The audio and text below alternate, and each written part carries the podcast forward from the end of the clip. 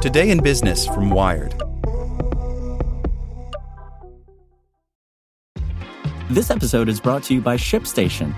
You know, some things take a lot of work, like sending little robots to far off distant planets. And just as that's challenging, so too is running a successful e commerce business, especially when there's so much to do. So I want to introduce you all to ShipStation. Now, I love using ShipStation because of its easy to use dashboard, which makes managing orders and printing labels a breeze and super smooth. Oh, and the customer service is just out of this world. It's exactly what you need to help grow your business. Sign up for your free 60-day trial at shipstation.com slash technews. That's shipstation.com slash technews. With Lucky Land slots, you can get lucky just about anywhere. Dearly beloved, we are gathered here today to. Has anyone seen the bride and groom? Sorry, sorry, we're here. We were getting lucky in the limo and we lost track of time. No, Lucky Land Casino, with cash prizes that add up quicker than a guest registry. In that case, I pronounce you lucky. Play for free at LuckyLandSlots.com. Daily bonuses are waiting. No purchase necessary. Void where prohibited by law. 18 plus. Terms and conditions apply. See website for details. Today in Business from Wired. Here's proof hate speech is more viral on Elon Musk's Twitter. Researchers monitoring a fire hose of public tweets found signs of increasing toxicity before Elon Musk reversed bans on Trump and other divisive figures. By Will Knight.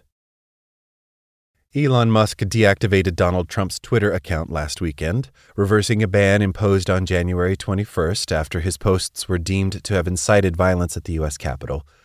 Trump has not started using his account again, but social media researchers have warned for months that his return could bring a wave of division and disinformation to the platform. Even without his controversial presence, a new analysis of millions of tweets shows that hate speech has become more visible on Twitter under Musk's leadership. Researchers at Tufts University's Digital Planet group tracked hate speech on Twitter before and after Musk took ownership of the company in late October. To do this, they used a data stream the platform provides that's known as the Fire Hose, a feed of every public tweet, like, retweet, and reply shared across the platform. The group has used the same approach in previous studies, including one looking at toxicity on Twitter around the U.S. midterm elections. To study how Musk's ownership changed Twitter, the researchers searched through tweets posted between March 1st and November 13th of this year collecting the 20 most popular as determined by a combination of followers, likes, and retweets, with keywords that could indicate anti LGBTQ, racist, or anti Semitic intent. They then reviewed the language of those tweets in each of the three categories and attempted to judge their true intent.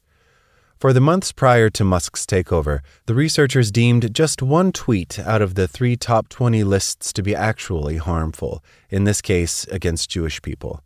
The others were either quoting other persons' hateful remarks or using the relevant keywords in a non hateful way.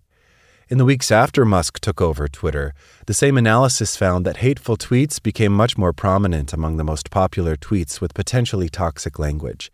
For tweets using words associated with anti LGBTQ or anti Semitic posts, seven of the top 20 posts in each category were now hateful. For popular tweets using potentially racist language, one of the top 20 was judged to be hate speech.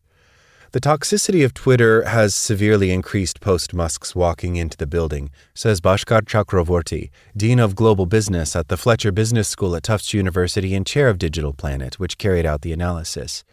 This data could add to the challenges Musk faces as he attempts a turnaround for the company, which he has loaded with debt. Advertisers have provided the majority of Twitter's revenue, but some have said in recent weeks that they will reduce or pause spending until they learn more about any changes to the platform's content policies.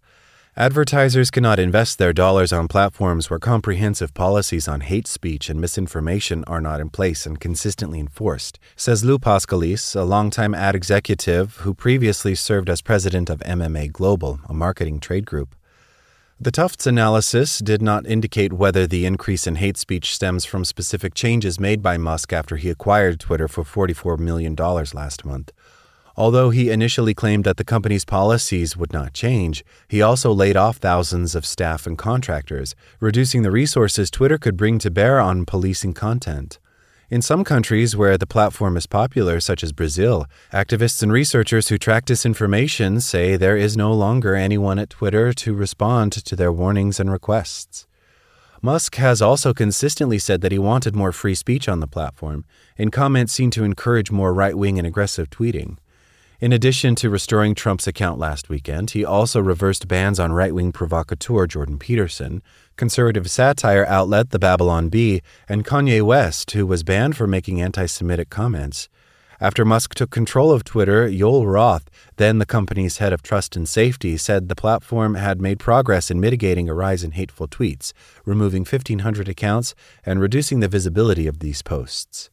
Dior Craig, head of digital integrity at the Institute for Strategic Dialogue, a nonprofit that tracks extremism and disinformation, says the uptick in hate speech on Twitter is troubling because although the platform is small relative to other social networks, it has an outsized ability to shape the public conversation due to its popularity with journalists and politicians and the way the media uses tweets as a proxy for public opinion. Most of Musk's decisions thus far are very reckless, but the threat landscape on social media has been at a fever pitch for a while, she says. Libby Hemphill, Associate Director of the Center for Social Media Responsibility at the University of Michigan, says the worsening situation at Twitter comes at a dangerous time, with hate driven crimes like the shooting at an LGBTQ nightclub in Colorado recently. We're seeing a rise in violence, whether it's verbal or physical, Hemphill says.